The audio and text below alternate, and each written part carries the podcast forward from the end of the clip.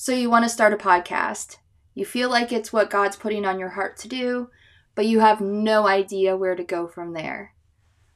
Anchor.fm is what I used to edit and to put this podcast out to you each and every week. So, if you feel like that's on your heart, you don't know where to start, and you want something super easy, go to anchor.fm and get started today. Welcome to season 13 of the Anchor by the Sword podcast. I cannot wait for you to hear the freedom story of the individual in today's podcast episode. I pray that it will leave you encouraged and it will also lead you to a closer relationship with God. Please share this with whoever you think needs to hear this message today and thank you for your continued support and for listening and being with me for almost three years now. So, God bless, and let's do this. Hey guys, welcome to another episode of the Anchor by the Sword podcast. I'm really excited today because the technology that we have is allowing me to talk to an author from Singapore. And when Becca asked me to speak with her, I was like, yes, because I heard about her book and I just wanted to learn more about her. So, Wai Jia, thank you so much for joining me today. Oh, you're welcome, Gina. It's my pleasure. Absolutely. Can you tell my listeners a little more about yourself? Sure. So, my name is Wai Jia. I live in Singapore and I am a humanitarian doctor, um, a speaker, and author, and uh, my husband and I are praying about relocating uh, long term to a developing country mm. um, to serve the Lord long term. So basically, my journey is that it started as an 18 year old when I didn't know God and I didn't know what to do with my life, honestly. And mm. it was through seeking a being greater than myself. I was I was basically in a temple. Um, you know, worshiping idols. And that was when I, I felt a still small voice tell me, um, I'm God, but I'm not here. I'm outside the temple. And that was the first time I felt an invitation to kind of seek um, who God really was. Mm-hmm. Uh, shortly after that, I accepted Christ. And even then, though, I had a lot of doubts about who God was, who God really, um, really was meant to be. In my head, I had all these ideas about him that didn't quite make sense. Mm-hmm. But then when I finally uh, met people um, who said that, you know, they believed in God and they loved him, I saw them live it out. Mm-hmm. And one day I decided that I would take a six week trip by myself to Nepal and stay with some girls at a children's home that was run by some missionary parents. And while I was there, I know that it was through no coincidence whatsoever that we were evicted traumatically. Um, you know, when we move homes, whether it's the States or in Singapore, you know, we get the movers, it's things in boxes, and you kind of have a schedule and a plan. But this was just utter chaos. It was 30 girls aged between, you know, three to 12, and everybody was just packing frantically. And I soon learned that this happened year after year, every single year. I remember standing there in my little bubble of privilege, just watching my entire world shatter and fall apart while thinking about all the privileges I had back home. And at that time, I had just applied to medical school. And all these girls in the home that I had spent time and lived with, they all had the same dreams as I did, but they didn't have the opportunities to pursue them. And just as that 18 year old girl who just came to know God, I felt him ask me, Would you do something more? And I told myself, I said, What can I do? I'm 18, I have no credentials, I I don't know, I don't even know if I'm going to be accepted into medical school. What can I do really? And as the days passed and I continued to pray to God, I just felt him drop this um this idea of painting a picture book called Kitesong to raise funds for a permanent home for these girls because that's what the house parents told me. They said that's what they really need. Mm-hmm. And I told myself, I can't do this. Who am I? I'm just 18. I was depressed. I was awkward. I didn't know any, but I didn't have like the connections of who's who, you know, in the Christian network. I mean, I was just really a new believer um, in a in a family line of um, you know other religions. Mm-hmm. And then as I left the airport, um, from Nepal to Singapore, I remember um, that the missionary house parent, the pastor, had dropped me off, and suddenly I just ran back to the van and I told him, I said, Pastor, Pastor, I have, I have, I have this idea I got to tell you. And he's and he looked at me in all sincerity and he said, I believe in this. You have to do it. Yeah, and that was the first time I felt like, wow, that was there was something there when he said, I believe in this. Mm-hmm. It was the power of faith without even me realizing it. And that's really why Hebrews 11 1 is my life verse. It's faith is being sure of what we hope for and certain of what we do not see. Even before I had confidence in myself, even though I had confidence in God, even, He had seen it and believed it.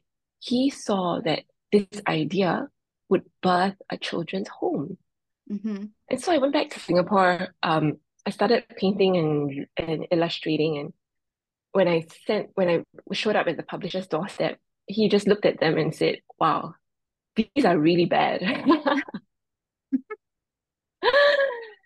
I told myself, wow, like, like, like, what am I going to do? So I just, um, you know, taught myself how to paint um, mm-hmm. on the mm-hmm. aisles of the National Library.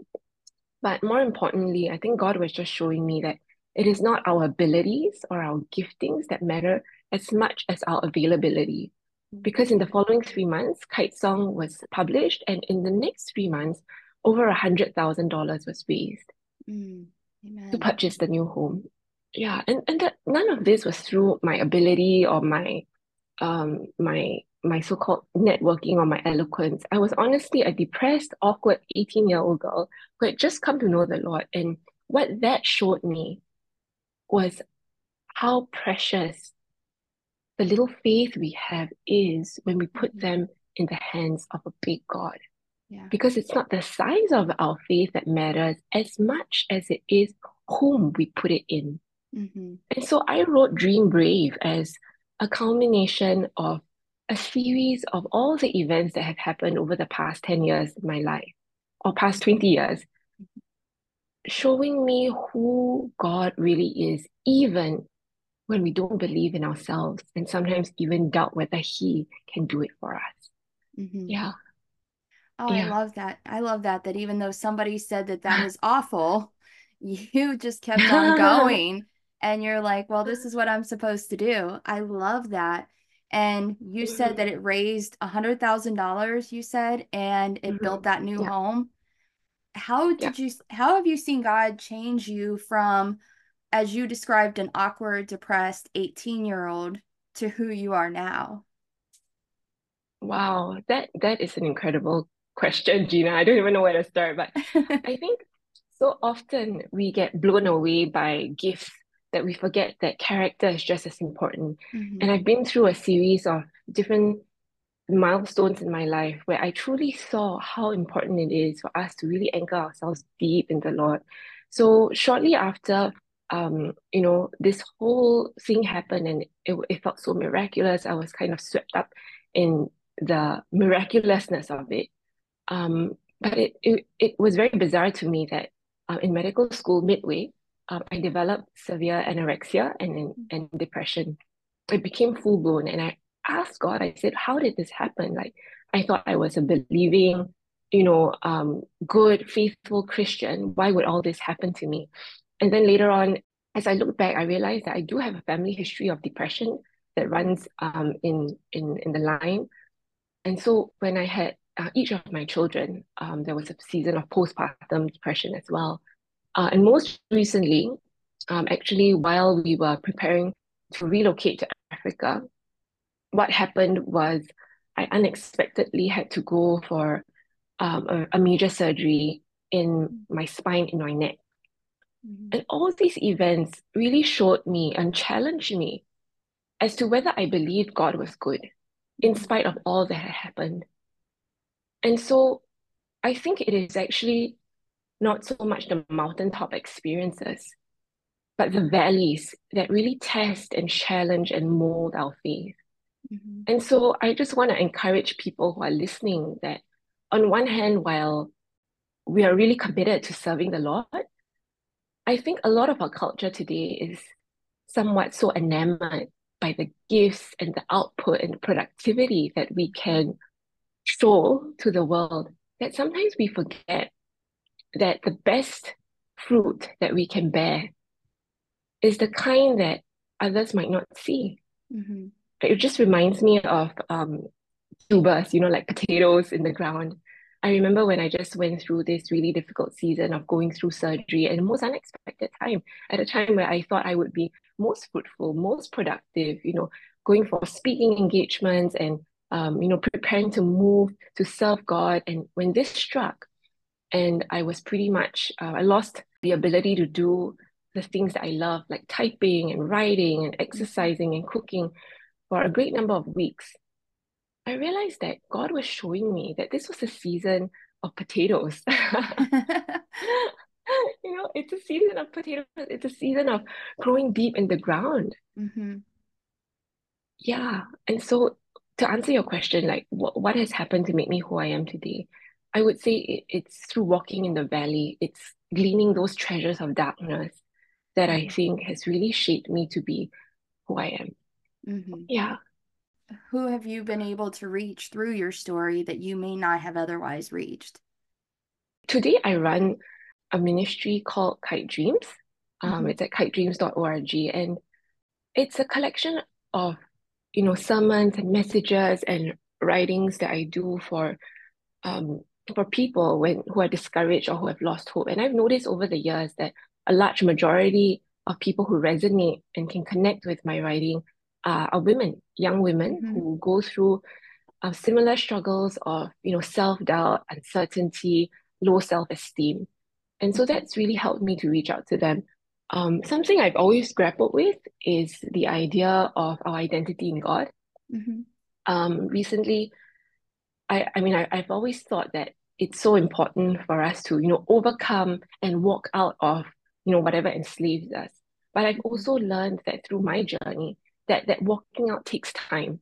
Mm-hmm. and it's a process. It's like peeling an onion. It goes deeper and deeper. And so that process of going deeper i feel has allowed me to encourage people the most. At a time where i would think i would want to shirk back the most because i feel embarrassed. Oh no why am i stuck in this again? Why am i struggling with this same old again i feel that's exactly the opportunity to actually be honest mm-hmm. and vulnerable to say that we can struggle through the same things. But guess what? Every time we do that, God does a deeper work in us. Yeah. That's so good because he really does yeah.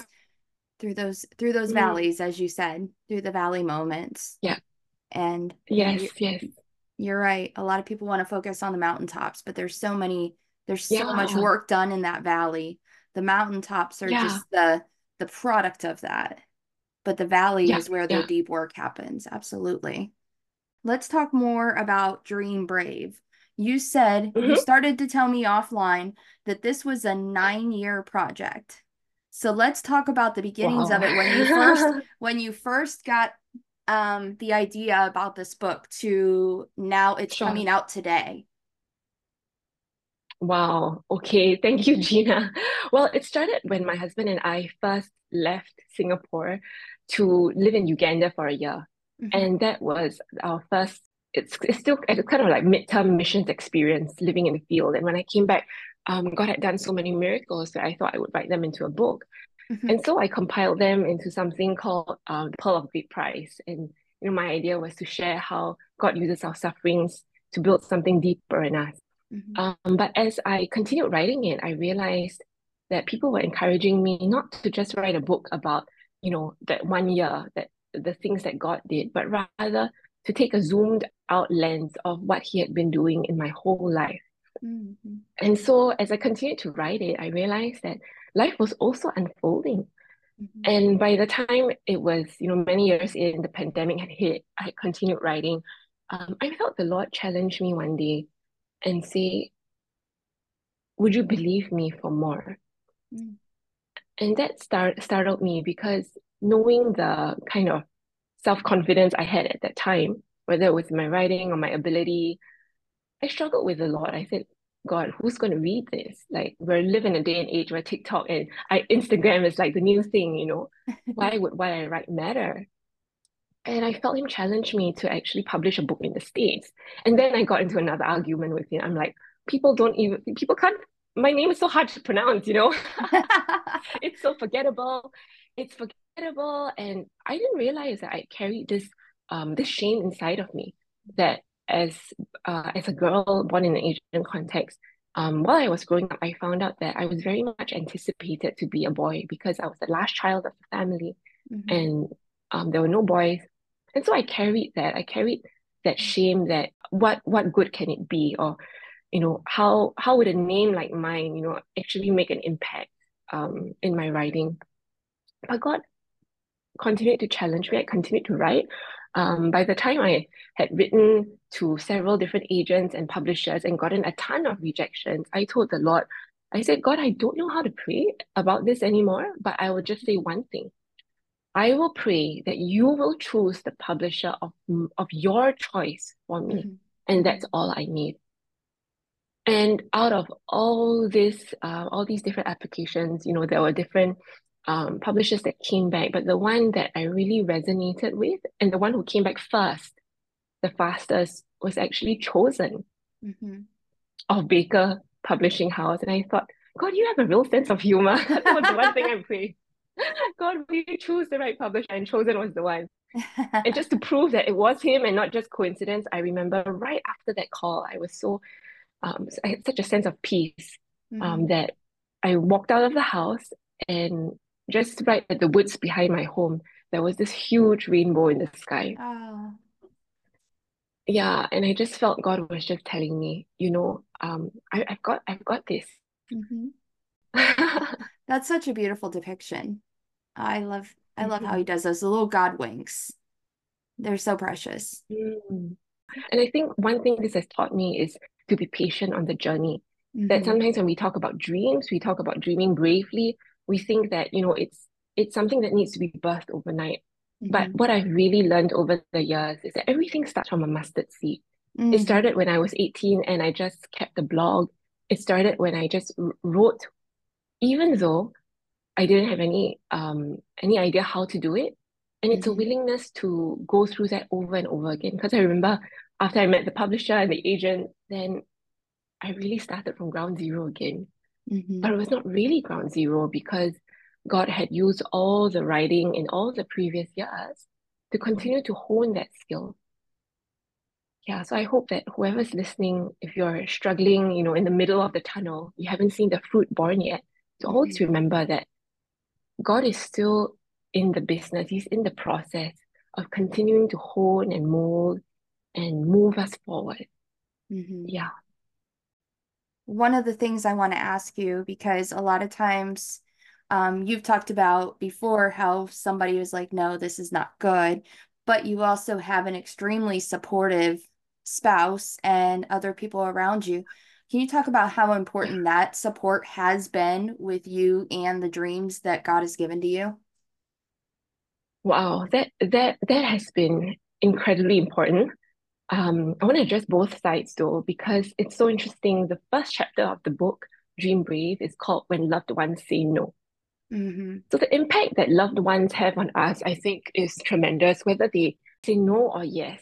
Mm-hmm. And I remember that when when Kitesong, the first picture book that I did, um, the idea was birthed in me. I remember it was it was my dad who actually said, um, it won't work.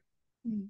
He said that, you know, it's it's not gonna work. You're not you're not a cred- you don't have enough credentials. Mm. And in fact, when I asked him to go to Nepal, he actually said no too. Wow. But I'm beginning to realize that, especially over the years, I've actually seen a pattern where when it was the, one of the most difficult decisions of my life that I would face opposition, not necessarily from people who were outside my circle, but actually from the people closest to me. And it's because, mm-hmm. I mean, they, they, they, they love you, they want to protect you. Yeah. And yet at the same time, I think that really brings us to the place where we really have to be discerning and ask the Lord, Lord, is this of you or, or not? Mm-hmm. Because on one hand, while it's so important to be accountable and submitted to leadership in our lives, it's also equally important to actually weigh that before the Lord and say, God, what is it that you want from me? And that's actually in one of the chapters where I talk about Moses you know, when mm-hmm. there was the edict to have all firstborn sons killed, why did Moses' parents keep him? Clearly, it was defying the authorities of the day, and yet there was such a submissiveness to God that, you know, there was such a reverence for this little boy who in the end became, you know, such an amazing man of faith. Mm-hmm. Why did the Hebrew midwives take that risk? It was because they knew that God was in it. Mm-hmm. So on one hand, I think we need to discern, you know, when our loved ones say no, what happens. But to answer your question, what I've really been grateful for is my dad, who who you know initially said no in all those instances. He eventually became supportive because mm-hmm. he saw mm-hmm. God's work in my life, and he's mm-hmm. he's still not a believer yet. Um, but I've also been blessed with Cliff, who's my husband, and mm-hmm. he has had a liver transplant from cancer and then gone on to do an Ironman after that. And so he has an incredible life story of his own, mm-hmm. of risk taking and of just simply being so submitted and obedient to God because he literally knows that he had a second chance at life. Mm-hmm. And with that knowledge, I think he's always pushed me to kind of do things in obedience. Like in during the uh, COVID 19 outbreak, I was afraid because he was immunocompromised. I was nursing a newborn at that time. I was petrified. Mm-hmm. And he told me this. He said, if God calls you to the front lines, you must say yes. Mm. And I remember pleading with him. I said, no, God would never make me do that. You know, he knows that I'm afraid and he knows that, you know, I'll put you and baby in danger and things like that. And he said, you know, I just sometimes you got to do the right thing. Mm-hmm. And sometimes the right thing is brave and you got to do it even when you're scared. Mm-hmm. And that was actually how I stepped forward into the frontline work. And I never realized how important this step was because, cut the long story short, when I was 17 and was writing for my medical school application, I had written something like, you know, I hope to work with the United Nations and World Health Organization someday. And it was through entering that frontline work that I, in, in the next year, I was deployed to Swaziland or Eswatini, as they call it today, in Africa with the UN and the WHO as a, as a uh, outbreak specialist. Mm-hmm. And that went to show me that it's it's that little step of faith again and how important it is for us to really just embrace risk mm. while trusting that God will look after our loved ones. Mm-hmm. Because at the end of the day, I was always so worried whether, you know, my husband and my kids um, would contract something from me Mm-hmm. And God really has a sense of humor because while I was in the field in Africa, you know, supposedly to be the outbreak specialist like on ground, um, they actually got COVID back home in Singapore. and they all did very well. Mm-hmm. So, you know, it's um it's God God has a has a way of, you know, helping us to overcome our fears. Mm-hmm. Well, I think that's going to be really encouraging to people. And wow, your husband's story is encouraging as Yeah. well. Um, getting that Yes. second chance, that's amazing. Yeah, yeah. Um, yeah, I'm Mhm. a I'm a nurse by day. So I've been Oh, in I've been in the medical field for 24 years. Um, so I've seen a lot as well and Yeah, yeah. been around a lot. I've been a nurse for what is it? 16, soon to be 16 years. So yeah, it's been yeah, I've gotten to see quite a bit, but I've never um Yeah. never left the country to be a nurse. But that's that's something I don't feel called to do, but I love when I get to see other people who are called to work outside Mm. their own country borders to be able to do that. So as a humanitarian doctor, you've talked about a couple of the places you've been. Has there been anywhere else that you've been? Wow. When I was in through medical school, I think every time I had a break, I would go on a short-term kind of medical mission trip. Uh-huh. So I think I've been to maybe almost 20 countries. Wow. Yeah, like, you know, Indonesia, um, Philippines, um, Thailand, China, India, um, Nepal, um, just different places, I think, where God gave me the opportunity just to serve um, mostly in like a semi-rural kind of Mm-hmm. place. So I think that's what really um, drew me to wanting to, you know, do this um, in the next season, possibly with my family. Mm-hmm. Yeah. I love that. As you've been tested throughout time and as you've gone through different things, you've talked about that Hebrews 11 1 is one of your life verses. Is there any other verses that have kept you anchored? Wow, that is a good question. So, one of the things um, that I have really been encouraged by recently, most recently actually, is this verse from Psalms. And mm-hmm. it actually um, tells us even the darkness will not be dark to you. The night will shine like the day, for darkness is as light to you. And this is from Psalms 139, verse 12. And the reason why it speaks so much to me is because when I went for um, spine surgery and um, in my neck, so unexpectedly, it reminded me that even in the darkest moments, that God's presence still floods our lives. Mm-hmm. And I remember, um, you know, before I had my spine surgery, I was extremely active. I was at the gym every morning at like 6 a.m. Um, I was cooking, I was working, I was writing, uh, speaking, just like very productive in the eyes of the world. Um, and shortly after my surgery, I, I couldn't do any of those things. Mm-hmm. But I thank God that there was one thing I could do, which was to walk. Mm-hmm. And he allowed me to walk. And so I would wake up at like 5 30 in the morning when it was all dark and walk in the woods behind my home. And it was in the darkness I would feel the Lord tell me that even the darkness is not dark to me. Mm-hmm. And true enough, in the dark, as I walked, I noticed things that I would otherwise never notice before. It's through my 5:30 a.m. walks that I got to see for the first time a colugo, and that's uh that's an animal like uh, it's like a, what they call a gliding squirrel, one of those very odd animals, you know, that they glide from tree to tree, and it's very mm-hmm. rare. And I got to see them like you know half a dozen times uh-huh. because I was up so early. Uh, I got to see um the most endangered one of the most endangered animals uh, in this part of the world, which is the pangolin. Mm-hmm. And the one I saw was like a bench, a bench long, you know. it was through these different experiences. I know it, it sounds like such um, strange encounters with wildlife, but God knows I love animals. And mm-hmm. when He showed that to me, it was Him reminding me again mm-hmm. that these are treasures of darkness that you would never see in the day.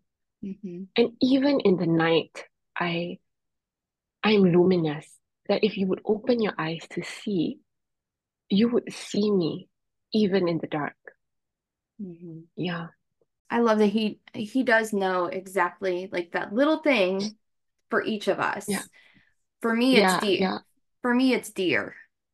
Like over in oh, over in my area, okay. like for mm. instance, mm. the day before we're filming this, I was just going throughout my day, and all of a sudden, my dog starts barking, which they bark at everything, keeping in mind. And I look out the backyard, and there's 12 deer going across my backyard. And wow. I love deer. They are like peaceful to me. I'm not one of those that's going out to shoot them or anything like that. I just love watching them in their yeah. I, I just love watching them in their natural habitats and just running. And to me, that's peaceful. And you know, it was just a little thank you, God, for showing me that and giving me the ability to see that, even though it was through my dog barking, which, like I said, they bark at the wind. So it was just something fun to see. So it's really cool that in you going through a rough time with the surgery, that he was still showing yeah. you his goodness and showing you that he was there through those little moments yeah. in the morning. So I I've loved hearing about your story. I've loved hearing about how God has taken you from 18 to now and getting to travel to all these countries and getting to do all these things, but most of all I love hearing about what he's taught you. So mm-hmm. what what would you encourage people with through what he has taught you to help them in their own journey and to dream brave? I would say if God puts a little stirring in your heart, give it back to Him and ask Him, Lord, what am I supposed to do with this? Mm-hmm. What am I supposed to do with this? Because so often I think when we have a little dream, we either dismiss it uh, we tell ourselves, oh, it's too silly, or we embark on it and hustle and get into this anxious frenzy. Mm-hmm. So there are two ways. And I think at every point, God just wants us to say, God, I surrender this dream to you. Mm-hmm. Whether you want me to work really hard for a season to bring this to pass, or if you want me to actually surrender it, surrender the, those dreams and let you put to death what is not of you and to resurrect what is of you. I believe it's through that season of surrender, that willingness to let go, to lay down, that God will show us what it is that He really wants to do. And when we put our little dreams in the hands of a big God, who knows what miracles can happen. Yeah. Amen. Yeah. Amen to all of that. Mm. Where can people find you and where can they get your book today? Ah, I am most active on um my my Instagram. So mm-hmm. that's at uh, Tam Waijia. It's T A M W A I and J I A. So that's my full name. Um, my mm-hmm. last name comes first um, because I'm Asian. or at least, yeah, I'm Chinese. And um, my website is kitedreams.org, K I T E D R E A M S dot org. Yeah, that's where to find me. Awesome. I will put links to all of that in the show notes. And Thank I've you. absolutely, I've been so encouraged by our conversation, and I know other people will as well. So go out, follow Wai Jia, and also go out and get yourself a copy of her book. So, again, thank you so much for joining me today, and I will talk to you guys next episode. Thanks for tuning in to this week's episode. I pray that each of you will take something from this episode, that you will be challenged, that you will be encouraged in your walk with God. If you enjoyed this episode, please head over to Apple Podcast or Spotify or wherever you listen to your podcasts. Leave a five star rating and review so that other people can find this and other people can listen to the stories of God's redemption. I love you guys, and I'll talk to you next episode.